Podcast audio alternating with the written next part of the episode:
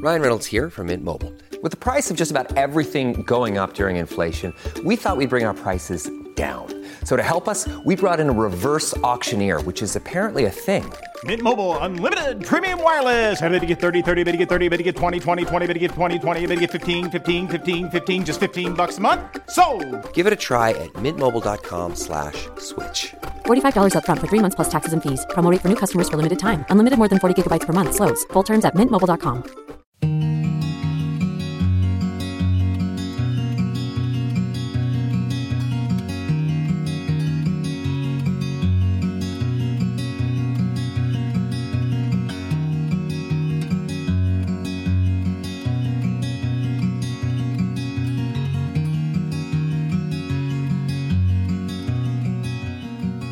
Hello and welcome to this week's episode of No, Really, I'm Fine. Thank you so much for downloading and subscribing. However this is reaching you, thank you for being here and listening to it. It's uh, it's really great that we can share this with you. And I know what you're thinking. You're thinking this voice was here a couple of weeks ago doing an introduction. And you would be right. I am Matt. I'm one of the producers on the show. And Gemma, as much as she wanted to, couldn't be here today. Uh, she's got other things that she needs to deal with. So you've got me. You've got me for the whole thing. And hopefully that'll be a good thing. But I'm not sure yet, if I'm honest with you. Uh, I don't normally do this. So, you know, it's weird for me as much as it is for you. Why don't you, uh, why don't you send us a tweet and let me know how I've done uh, at I'm Fine Podcast underscore. Anyway, enough of that. We are talking to Chris Honeyset. I think that's how you say his last name. I, I guess that's how you say his last name. But we are talking to Chris, and he is a film reviewer for The Mirror, and we are going to be talking about mental health in films and how it's depicted, whether or not it's dangerous, what are the positives and negatives of it? Uh, does it support the stigma? Does it help demystify mental health? You know, all of those things. We're, we're going to be exploring this idea and hopefully getting somewhere by the end of it. Uh, but who knows, because it's all just opinion at this stage, I guess.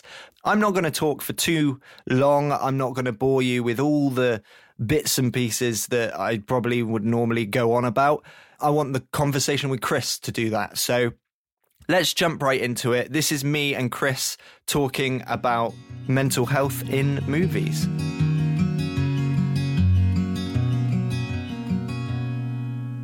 We start every episode by just asking, are you really fine? So, Chris, are you happy to tell me? Are you fine today? Yes, no, I'm good today. Yeah. Today's a good day. Yes. Uh, in terms of mental health and things, just to just to give people an idea of who you are and, and things, like, I just want to find out a little bit of like how, how you're connected with it and uh, what mental health means to you. I would look at it like this way. I think, I don't think I've met an adult, myself included, who hasn't struggled at some point with their mental health. Now, for some people, to draw a very poor analogy, some people that might be stubbing their toe, or for some it might be spraining their ankle, or for some it might be breaking a leg. But sooner or later, we you know we pick up injuries, and you know, I, and I, no one's immune to that. You know, getting hurt is part of life, and that's where I'm coming from with it. So at the moment, I'm injury free. Nice to hear. And you and you review films. That's what that's what you do, right? Am, am I right in thinking that? Yep, I'm the movie guy. You'll find me every week in the Daily Mirror. And how long have you been doing that for? Uh, I for the Daily Mirror, it's nearly three years now. And for four years before that, it was uh, The Sunday People. Okay. So seven, seven years, quite a long time. We may as well just start talking films and stuff. So what are your thoughts on sort of your general thoughts on mental health in film? There's loads of it.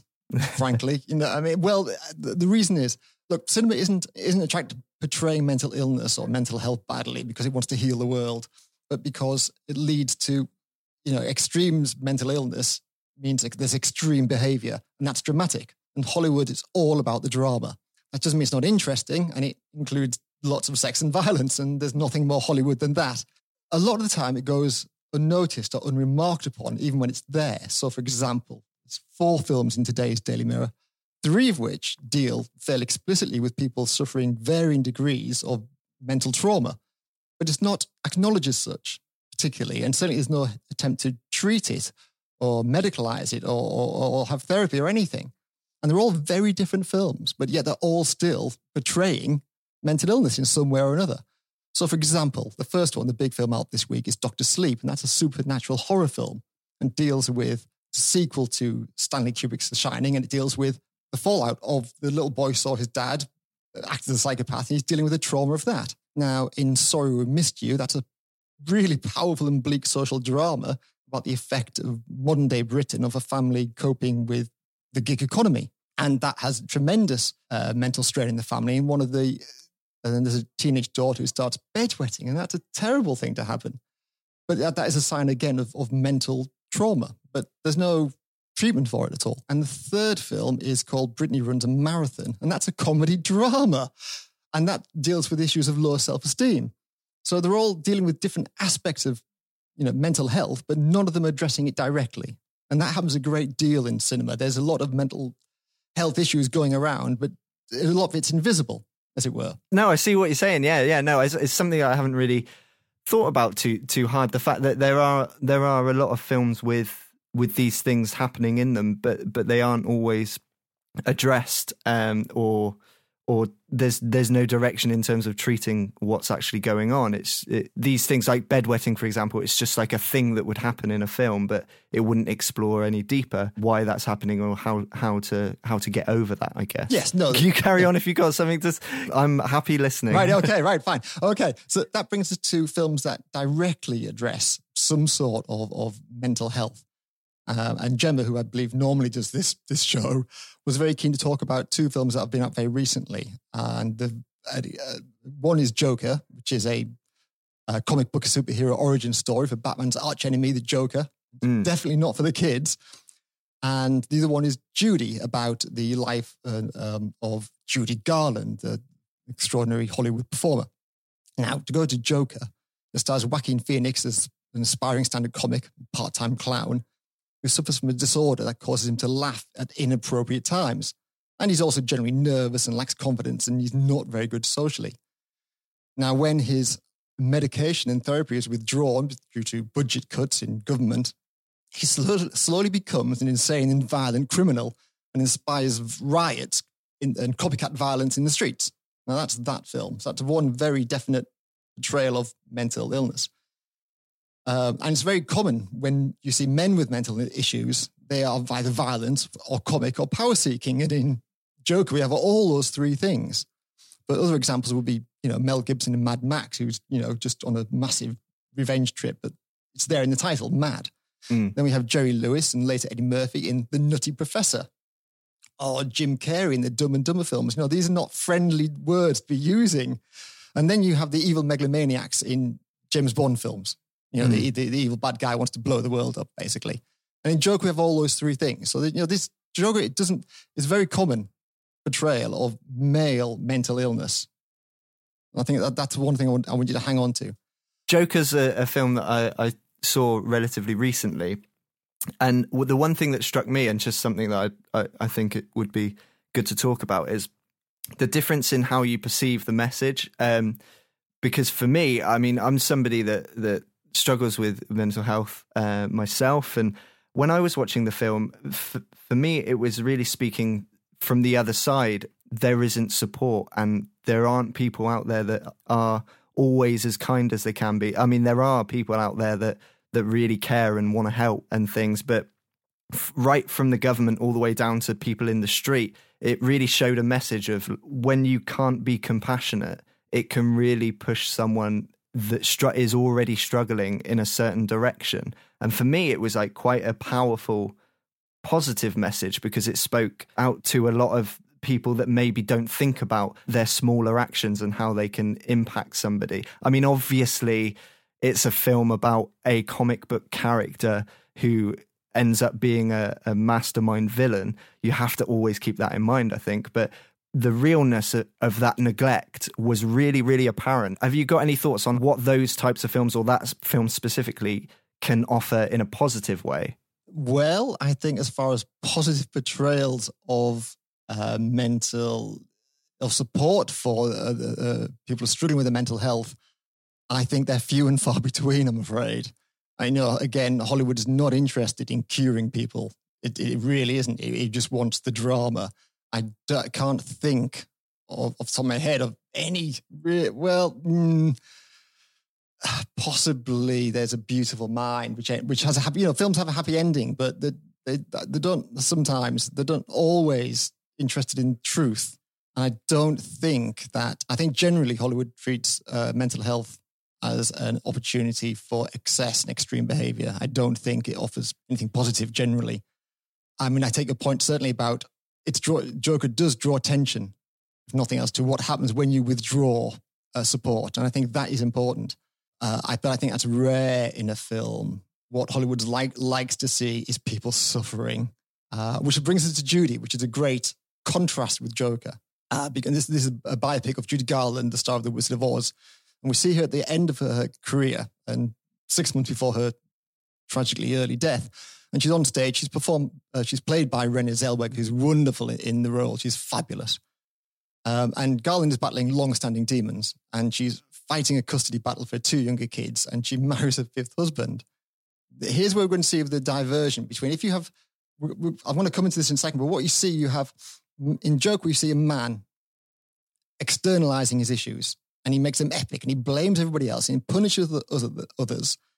And the battles take place in the public arena. Male experiences in Hollywood are closer to fantasy, and it's framed as almost heroic or successful, and they're often redeemed. Or in the case of Joker, if not, he's not redeemed, but he becomes, becomes powerful and inspirational. Now, what happens with women in cinema is women, as Judy does, she internalizes her problems and makes them intimate and domestic, and she blames themselves, and she punishes herself emotionally and physically. And the bat- her battle takes place in the domestic arena. And women are often are far more often punished in cinema for being mentally ill than men are, and often at the hands of men. And I, I'm going to come back to this again and again. But have you seen Judy at all? It's I haven't. Film. No, I I uh, I didn't even actually know it existed. So, but it sounds like something that I would enjoy watching. Yeah, no, I mean, it. it I mean, as a film, there's issues with the film in terms of how it's structured, but I think it, her performance is utterly fabulous. In fact, so is Joaquin Phoenix, the Joker. They're both two brilliant performances. They're both probably going to get Oscar nominations. I would hope they do anyway. But they, the diversion between how women and men are treated, even when they're suffering the same condition. Now, Judy and Joker aren't suffering the same condition at all. But can we can we look at a couple of conditions? Of course, yeah. Right, and we'll see that we're going to see this diversion again and again and again. And this is what Hollywood does. It's more unconscious bias than, than deliberate. I don't think. I don't think it's, I'm, I'm not a huge conspiracy theorist, but I think. But you know, I, but I think I think this is important. This is if you start looking at it, then it becomes more and more apparent. So let's take an absurdly extreme example to illustrate the, the diversion between how men and women are treated in, in, in cinema. So let's look at dementia. Now, mm. Still Alice is a twenty fourteen film starring Julianne Moore as a middle-aged woman who's diagnosed with Alzheimer's. And it's a very small and intimate domestic drama. Now, that's how women are treated, in by portrayed, I should say, by Hollywood, but in the case of Alzheimer's. However, men are treated... Men get an epic action sci-fi adventure where John Lithgow is suffering Alzheimer's, but his handsome young son is trying to find a cure for it, and along the way unleashes the monkey apocalypse. And that is Rise of the Planet of the Apes from twenty eleven. Now that is an extreme, absurd example of what Hollywood treats different men and women when they're suffering the same thing. Let's have a look at autism um, very quickly. Snowcake is a twenty, uh, two thousand six indie dra- romantic comedy drama starring Sigourney Weaver in a small town. She's a single woman, and she's um, she has autism, and she's come to terms with the death of her daughter, and that's what the film's about. Whereas what men get is men get Rain Man, in which is a nineteen ninety-eight Las Vegas road trip comedy drama with Dustin Hoffman, who has autism, and it's about the reconciliation of two wealthy brothers. So again, you know, one... one Take one is in the takes place in public, and one takes place in the domestic arena, and one is kind of big and brash and loud, whereas the, the women's drama is much more small and quiet. And then let's have a look at multiple personality disorder. Now, despite what Hollywood tells us quite frequently, this has nothing to do with schizophrenia, which is something very different indeed. So what men get, men get Split, which is a twenty sixteen psychological horror by director M. Night Shyamalan and stars James McAvoy uh, as a guy with twenty-four different personalities who kidnaps and imprisons three teenage girls. And again, like Joker, he's a supervillain who, in a sequel to the film, gets to fight Bruce Willis's super, superhero. Mm. Whereas what women get is something very different. They get the Three Faces of Eve. Now, this is going back a bit, but it's a great film. It's a nineteen fifty-seven mystery drama starring Joanne Woodward. She's married but childless. We'll get back to that later on. And it's a very Jekyll and Hyde condition. She, as Eve White, she's a submissive housewife, while Eve Black, her other personality, is promiscuous and dangerous to other people's children. And she's, when she's caught with another man, Uh, and they're dan- she's dancing with him because in nineteen fifty-seven they couldn't show her having sex, but that's what we're meant to, to read into it. Um, her husband responds to her by slapping her. Now, which is wrong in any in any scenario, but what this means for Hollywood is that it's telling us that when someone is mentally ill, then it's perfectly reasonable to try and treat them or cure them with violence. Now, you can see how this is going to lead on to Cuckoo's Nest when we finally get there. Yeah. But, that, but yeah, but that's the important thing. That when people are mentally ill, violence is acceptable, right? But also, and this is going to take us on to Angelina Jolie a bit later on, but it links uh, madness in women with promiscuity. And that's the other thing. Mm. So mental illness we've got now is in men is supervillainy. And in women, it's promiscuity, mistreating uh, children. Sanity for men is being a superhero. And sanity for women is being married and maternal and monogamous and submissive. So it's very, yeah. very, very different here. Now, violence is the treatment as it is there. I mean, it isn't obviously in the real world, but in Hollywood, this is what we're taught. Which brings us to hysteria and hysterical women in the movies. Now, Uh, I don't. I'm sorry. I really don't know how old you are. And I'm I'm nearly fifty, so I've watched a lot of films. I'm thirty-two.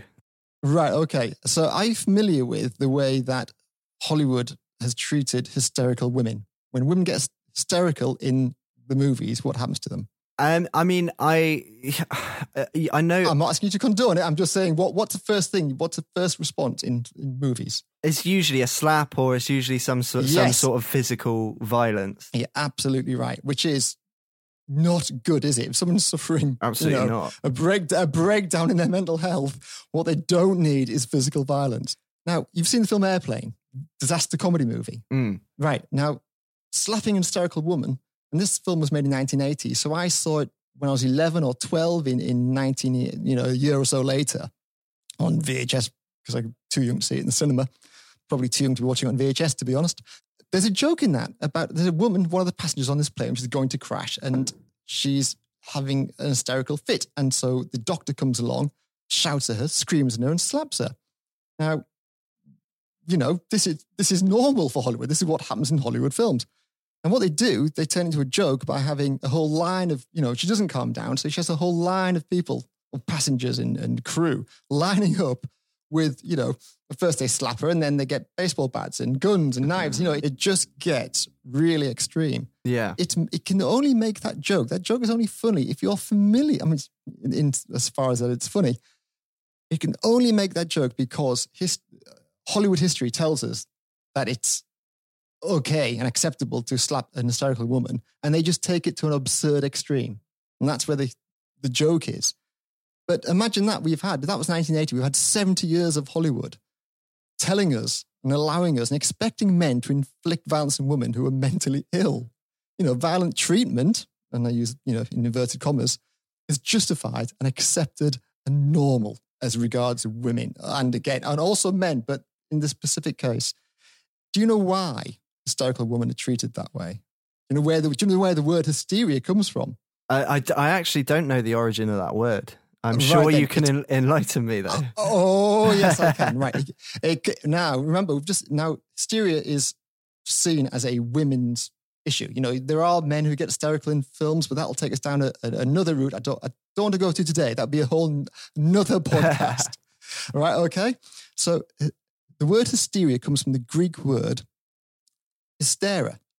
Forgive my pronunciation of Greek, but it's the Greek word for the uterus. And the Greeks believed, and this is, you know, going back to the days of Plato and Socrates and the rest of them, believed that the uterus moved up, literally moved up inside a woman's body and to, up to her, the top of her body and strangled her. And that's what caused hysteria. Now, that is clearly wrong, you know, and, or, but, but that's what they yeah. believed. And this belief persisted right up through Victorian times and into the twentieth century until they knew better, right? But what it does mean is that this entirely physical cause, as they thought it was for the symptoms of hysteria, by linking them to the uterus, it means hysteria only affects women. So women's m- mental health is framed directly around their gender. You know, the fact that they are women means they are prone to mental ill health. Men who don't possess a uterus are therefore inherently sane. Women who do have a uterus are inherently prone to madness. So for women, again, no, sanity is equated with being passive, submissive, submissive and governable. The incredibly powerful thing, of which women women are the victims of, is that hysteria is a catch-all condition. You know, its definition is incredibly broad. You know, if you raise your voice, you can be accused of being hysterical. If you disagree, you can be with a man, you can be accused of being hysterical. And it makes it easy, very easy for doctors to identify hysteria and then treat it. And you know, obviously, this is going to bring us again back up to Cuckoo's Nest. You can imagine what the treatments are for uh, hysteria. You know, if if the problem, if your madness is, madness is being caused by your uterus, what do we do with the uterus? Right? The, you know, you have hysterectomies. Now let's look at uh, Hollywood actually portrays uh, hysteria. Now we're going to go slightly off beam, but I promise to bring it back. There is a point to this. Hysteria is a tw- is a name of a twenty eleven period drama set in eighteen eighty in London, and stars Hugh Dancy as a real-life Doctor Granville, who's famous for treating hysteria. Now, as we've seen, hysteria is caused by the uterus, then therefore you must treat the uterus. And common practice to manage the symptoms of hysteria would be to massage a woman's genital area. I'm not making this up. This is what they would do. He would massage the woman's genital area. This is going to get weird, but this is the true story. Now, because he treats so many women, his hand gets tired. So he adapts an electrical feather duster to use as an electric massager and invents, by accident, what we know today as a vibrator. That is how it came about. And look, if people are out there listening and use a vibrator as part of their fulfilling sexual life, then, you know, more power to your elbow. I'm not, I'm not judging anybody in this, but this is how it came about. What we see, obviously, this is incredibly abusive situation. Yeah. Uh, you know, that, that that's what I want to, that's what I want, not the funny story. I want you to take away that this is incredibly abusive. Yeah. And obviously the woman is suffering from mental health, has mental health issues, goes to a doctor, and that's what how they treat her. Now, also in this film, there's a character called Charlotte, played by Maggie Gyllenhaal, who is arrested. And Doctor Granville is asked to testify at her trial, testify that she's not hysterical, so she'll be sent to prison, because the prosecutor wants to recommend that Charlotte be sent to a sanatorium where she'll be forced to undergo an hysterectomy, because that would cure her. So again, this is touched upon in this film, and this is, you know, how people would be treated. Again, and this will link us back to Cuckoo's Nest, you see a person having a choice between prison or an asylum, as they were then called. But what I want you, want you to take away from the film Hysteria is the link between men diagnosing women as mentally ill and then using that as a justification to use violence and invasive force to subdue them, to subdue women. That's what happens in Hollywood. So Hollywood have taken this, the, these really old, obviously wrong ideas and and... and translated them into into film. To be fair, that was a period drama. So, you know, they, they make no bones. This was eighteen eighty. Just generally, these ideas have obviously existed, and then and then just subconscious bias and, and you know, everything else, they sort of seep through into other fe- themes of other films. And like like you were saying earlier, it's maybe not on purpose all of the time, but there are these these themes and images that that seem to, from what you're saying, keep cropping up. Has that sort of changed in any way in your experience from what you've seen? No, I think, no, that people, that Hollywood still looks at the drama. It just wants the drama. It, I, you know, again, it, Hollywood doesn't want to cure anybody. It just wants to put bums on seats and sell cinema tickets. I don't. I, I think Hollywood is uh, has no viewpoint on this, particularly. Right. Um. And and and let's let's look at a couple more examples of different types of of of, of mental health and, and what happens. And we'll see. We'll see this pattern again. But again, it, it's who has the power here. Let's look at depression. There's two films about depression. One is Falling Down. This is a nineteen ninety-three thriller starring Michael Douglas, who, you know, has enough one day. He's had, and he can't take any more. And he walks across Los Angeles and he turns, again, it's about, he turns violent and he goes into a public place and he walks across Los Angeles. He starts using a baseball bat, then he gets a gun, then he gets a rocket launcher on anyone who annoys him. Whereas, again, women, if you look at uh, Revolutionary Road, which is a two thousand eight domestic drama starring Kate Winslet, she's a childless housewife. And again, there's a link between childlessness and mental health. Mm. Um, who ha- who has an affair? So you know, there's promiscuity again, promiscuity and childlessness again being connected. You know, the, men don't ever it's never part of their mental illness. You know, being promiscuous or yeah. or not having kids. You know, it's not it's not. But whereas women, it's always always the case. linked. Yeah, no, I, I haven't I hadn't ever really put that together in my head. Quite fascinating for you to say, because like the more and more I think about all of the films that I've seen that depict some sort of mental health issue in women, there's always that link there. I'd never put that together in my head, if, if I'm honest with you. I want to give you a couple more examples of this, because now we're, let's let's just go into into the uh, the world of the the criminally uh, uh, unwell. And again, what we see is we're going to see men are criminal uh, and unwell in a public arena, and women are criminal in the domestic setting. Now let's right, what, what, we'll look up this pattern. So you know, come back and tell me where you can see it. Dirty Harry's nineteen seventy-one cop thriller, where a serial killer called Scorpio shoots strangers on the streets of San Francisco. Uh, Seven is a nineteen ninety-five crime thriller, which sees Kevin Spacey go out and torture, kill strangers in various inventive ways. It's very, very dark. That's two examples of men, um, you know, being serial killers, basically. Mm.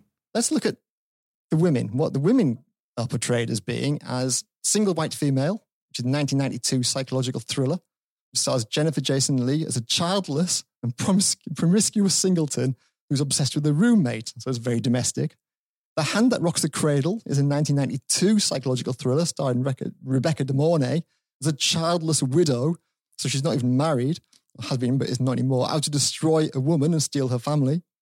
And Fatal Attraction is a nineteen eighty-seven psychological thriller starring Glenn Close, who's childless, promiscuous singleton, who becomes obsessed with a married man with whom she had an affair. Now, in all of these films, the criminal, man or woman, is killed. Now, what that does, it reinforces the idea that violence against the mentally ill is, you know, acceptable. Mm. But when it aligns female madness with violent behaviour, it aligns also. It aligns it also with being single, promiscuity and childlessness, and is reinforcing definition of sanity for women, which is to be married and maternal and monogamous and submissive. And again, this is going to come back to us with Cuckoo's Nest, because this is important for understanding what Cuckoo's Nest is really doing, which is a brilliant film, but it's not quite the film that people seem to think it is. And if, as a woman, you step outside this male definition of female sanity, then expect to be labelled very quickly as mentally ill, and therefore men are justified in using violence against you. And as a woman, you're probably going to end up dead. But even if you manage to, to survive in this Hollywood film, you're not in a good place. Mm. Which brings us to Angelina Jolie, who I would imagine everyone has heard of. She was in a film called Girl Interrupted, which she won yes. the Best Supporting Oscar for. That's not the film I want to talk about. Oh, okay, okay. Even, I thought it even, was. I even, thought it was going to be. No, no, no. No, no. Even though she's in, you know, she's locked up in an asylum with Winona Ryder, and it deals with all the things we're talking about, there's a much more interesting one, because it sums up everything we've seen, we've been talking about so far.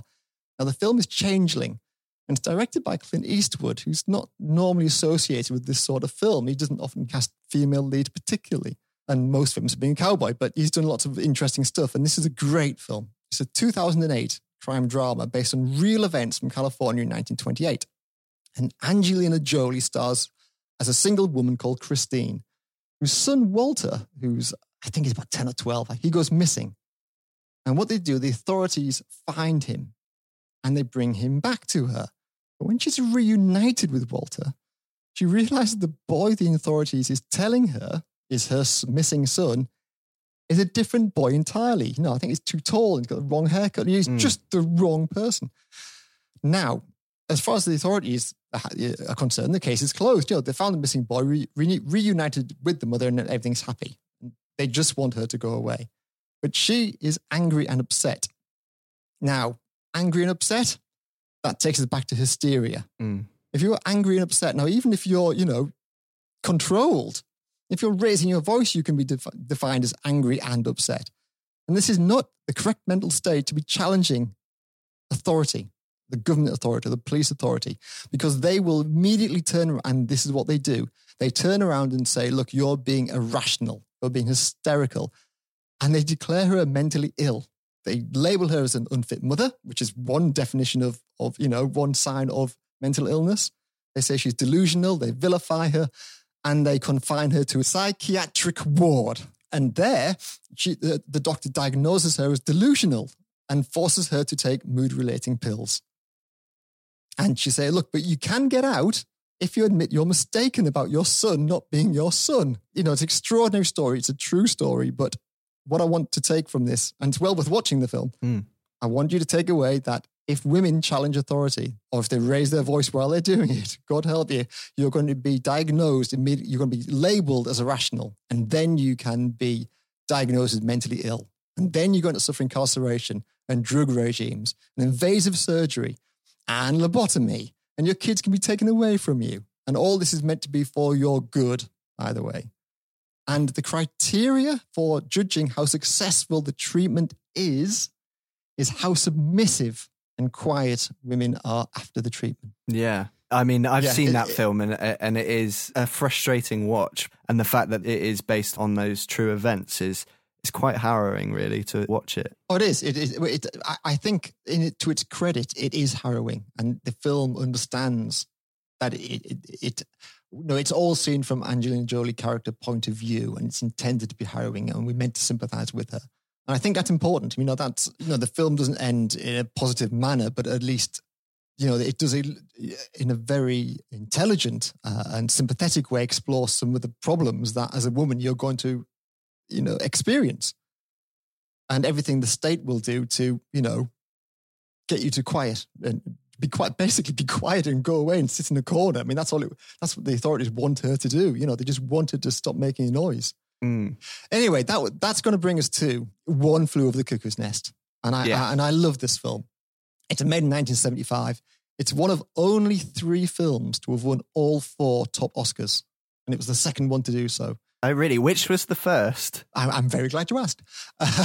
um, it was it's a nineteen thirty-four comedy called It Happened One Night and starred Clark Gable and uh, Claudette Colbert. Ah. And it's wonderful, right? Do you know what the third one was? No. And the most recent one? nineteen ninety-one, stars Anthony Hopkins and Jodie Foster. I would, I would imagine Silence of the Lambs. It is The Silence of the Lambs. Yes, absolutely, yes. Yeah. I mean, three brilliant films. Yeah. Um, in, interestingly, the second two touch upon mental illness in one way or another. Yeah. Uh, it happened one night. I haven't seen it for a while, but it's very, very funny. It, it, it's great. Anyway, look, uh, One Flew Over the Cuckoo's Nest was filmed in a real psychiatric hospital in the Oregon State Hospital. And so it's really very good on visualizing the mechanics of mental health treatment. You know, there's bars on the windows. It's good at the forced drugs, you know, the physical restrictions such as straitjackets and the, you know, let's face it, the barbaric use of electroshock treatment. Mm. And poor Jack Nicholson, Nicholson has a lobotomy in it. I'm look, I'm, this is going to be full of spoilers. I apologize. Yeah, well, if you haven't seen it really, by now, like, well, yeah, I think so. But also, it honestly, it won't spoil you. Enjoy, just because you know what happens. Doesn't spoil the power of the film because I've seen it so many no, times. Yeah, you're absolutely right. It is it is a fascinating watch. Now it stars uh, Jack Nicholson as uh, Randall McMurphy. I'll get to him in a second, but in the film he uh, suffers a lobotomy. Do you know anything about lobotomy? Well, I mean, only what I've seen in the films, if I'm honest with you. Only what I've seen in movies. Okay, now the reason I know, I know a little bit about the subject, because when I was a, uh, a student in Liverpool, I studied not filmmaking, but criminal justice, and if you, st- which is the court and the prison. It's not law, it's the courts and the prisons, and how they define criminality. And of course, mental illness touches upon this because, you know, our, the, the fundamental question in uh, criminal justice is somebody bad, you know, are they just a criminal? Or are they mad? Are they mentally ill? And therefore your treatment will be different. And that is something we touch upon in this film. But just a big a bit background in lobotomy. In uh, it was invented in nineteen thirty-five and is, in, is credited to Antonio Monés, a Portuguese neurologist. And he won the Nobel Prize for Medicine in nineteen forty-nine. They tried to take it away from him sometime later because he was pretty much discredited. And lobotomy is discredited as a way of treating the mentally ill, and so it should be. Mm. But in the meantime, they got away, the U S authorities, between the nineteen thirties and nineteen fifties, in a twenty-year period. Take a wild guess how many lobotomies they managed to get through. I would have no idea where to start, but I would guess it's a high number. fifty thousand, more or less. That is far higher than I would have guessed. Uh, yeah, well, there you go, isn't that? You know, and they realised it didn't work. Interestingly, what happens is fundamentally it's a, it's a, a way of controlling people. You know, people who are violent. Uh, basically, the brain is your personality is all at the front of the brain. Uh, your frontal lobes are at the front in your forehead, forehead, and all your motor bits that controls the way you walk and breathing and stuff is at the back. So if you cut out the front of the brain, you'll let you can still move and walk around and breathe, but what you haven't got is any personality, and all your aggression is being taken away from you. And that is the criteria for judging how successful a lobotomy is being, is how quiet you are afterwards. Right. And that's a very broad look at it, but that's essentially what, what goes on. So you take a, a violent patient and say, we want to make him quiet. The, the quickest way of doing it is to cut out that bit of the brain that makes you violent. But that's also taking away your personality. Yeah. Uh, it, it's, again, it's a, it's, it's a fairly barbaric, but that happens in this film. And that's really important. Do you know why he's in? Can you remember? Have you, you, you have seen this oh, film, haven't yeah, you? Yeah, I have, Sorry. But I can't remember exactly. People don't remember why he's in there, but they remember him being a hero. You know, he he he achieves redemption in this film. Yeah. You know, that that's what he does, that he achieves redemption. But but he's the man. And, you know, again, this is not a domestic setting. Everything we've said before, he's a man, he he's violent, he inflicts, his, he punishes everybody else, externalizes what's going on in his head, and everybody else, you know, suffers. And that's what he does. Now he's in there. He's a sex offender. Oh yeah, so, yes, yeah, yeah. But, but I think it's telling that people don't remember because they remember the heroism. They remember the redemption. Which yeah, yeah. They don't remember yeah. why. Now, now this, this is because it's it's a, a bunch of men telling a male story. So yeah, you know they play that down. They do play it down. I mean, they don't hide from it. But it's addressed. They don't explore that at all. Anyway, he's been sentenced, uh, he's a sentenced sex, caught and, and, and tried as a sex offender. Mm. And he's chosen to go into the psychiatric hospital rather than go to prison because he thinks it'll be easier.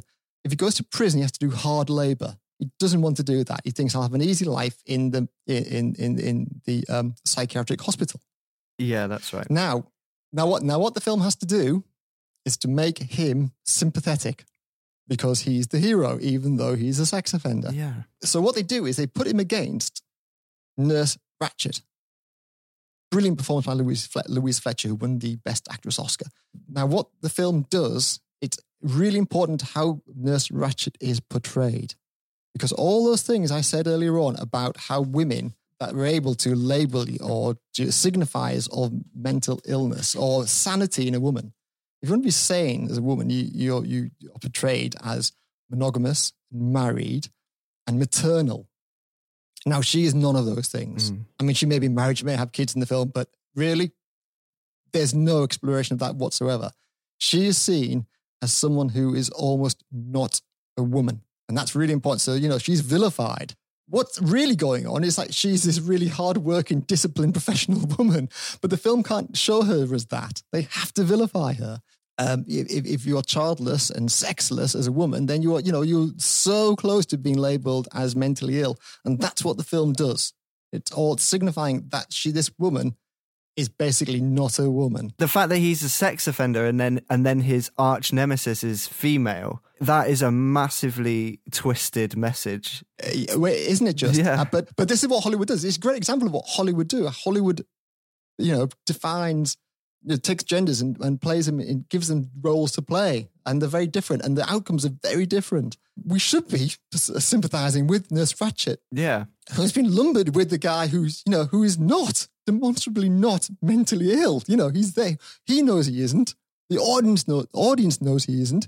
The nurse knows he isn't. He's work shy, and he's a, you know, a drunk, and he's a gambler, and he's a fighter, and he's all these, which is why he ends up being lobotomized. And we're meant to have all the sympathy for him and none for her. And that tells you everything you need to know uh, about how Hollywood treats, portrays uh, mental illness in the movies regards men and women. They're treated very, very, very differently. I'm going to watch that film in a very different way the, the next time I watch that film. Well, now. Good, but, but look, what I'm not saying, I'm not saying it's a bad film. It's a brilliant film, but I think there's something more interesting going on. And I think just because we're aware of that doesn't make it any less of a good film. No, no, I think I think it actually gives gives the film new life to be able to watch it from a completely different perspective. Excellent. That's a fabulous thing to say. Great. And so again, the one final divide, I'm, I'm, I'm, I'm nearly finished, by the way, I'll stop talking soon. No, no. So what we've got, we've got Changeling, which is the Angelina Jolie film, which is a complex, messy tale of abuse of a woman by the state. And it doesn't end well. In Cuckoo's Nest, the man is given a, is given a noble sacrifice and a moral victory for the man over the state. So the man will win, the woman loses. And this is what happens in mental health in the movies. When even when a woman succeeds in challenging authority, they will be defeated. And when men fail, as Randall McMurphy is a failure as a man, he still wins. And that is mental health in the movies. Uh, and that's me kind of done. I do have a happy Hollywood ending for oh, you. Brilliant. Would you like to yes, have that? Let's go for right, that. Right, okay. Let's right. In January, uh, there is a film coming out called, um, it's a new adaptation of Charles Dickens' David Copperfield. And it stars Dev Patel. And it's a wonderful, warm, brilliant, funny film. It's just been nominated for uh, eleven uh, awards at the British Independent Film Awards. It's going to get, I, I would imagine it'll be up for BAFTAs and for Oscars. It's just in all manner of different categories. Now, why we're interested today in this is because Hugh Laurie gives an amazing performance as a man struggling with dementia. If his performance doesn't move you to tears, then you really haven't got a heart. But what's wonderful about it is, in the film, he's treated with compassion and respect and love.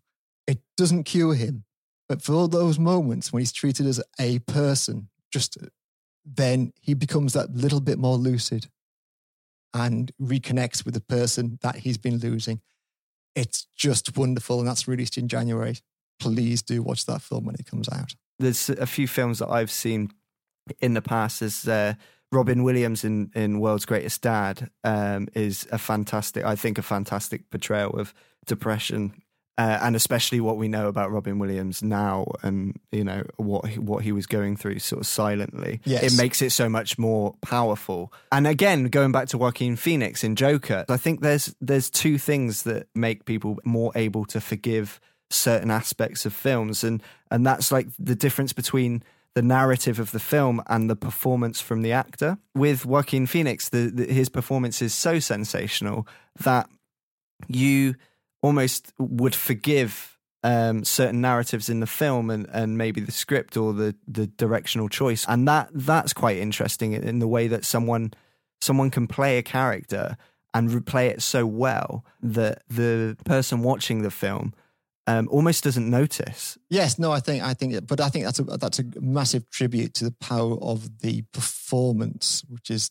why actors are fairly tremendous when they, you know, when they're that good. It's, it, it's, but I think when the performance is that great, I think what that does mean is you can go back to the film again and watch it for the performance a second time. Just need a chat with you first.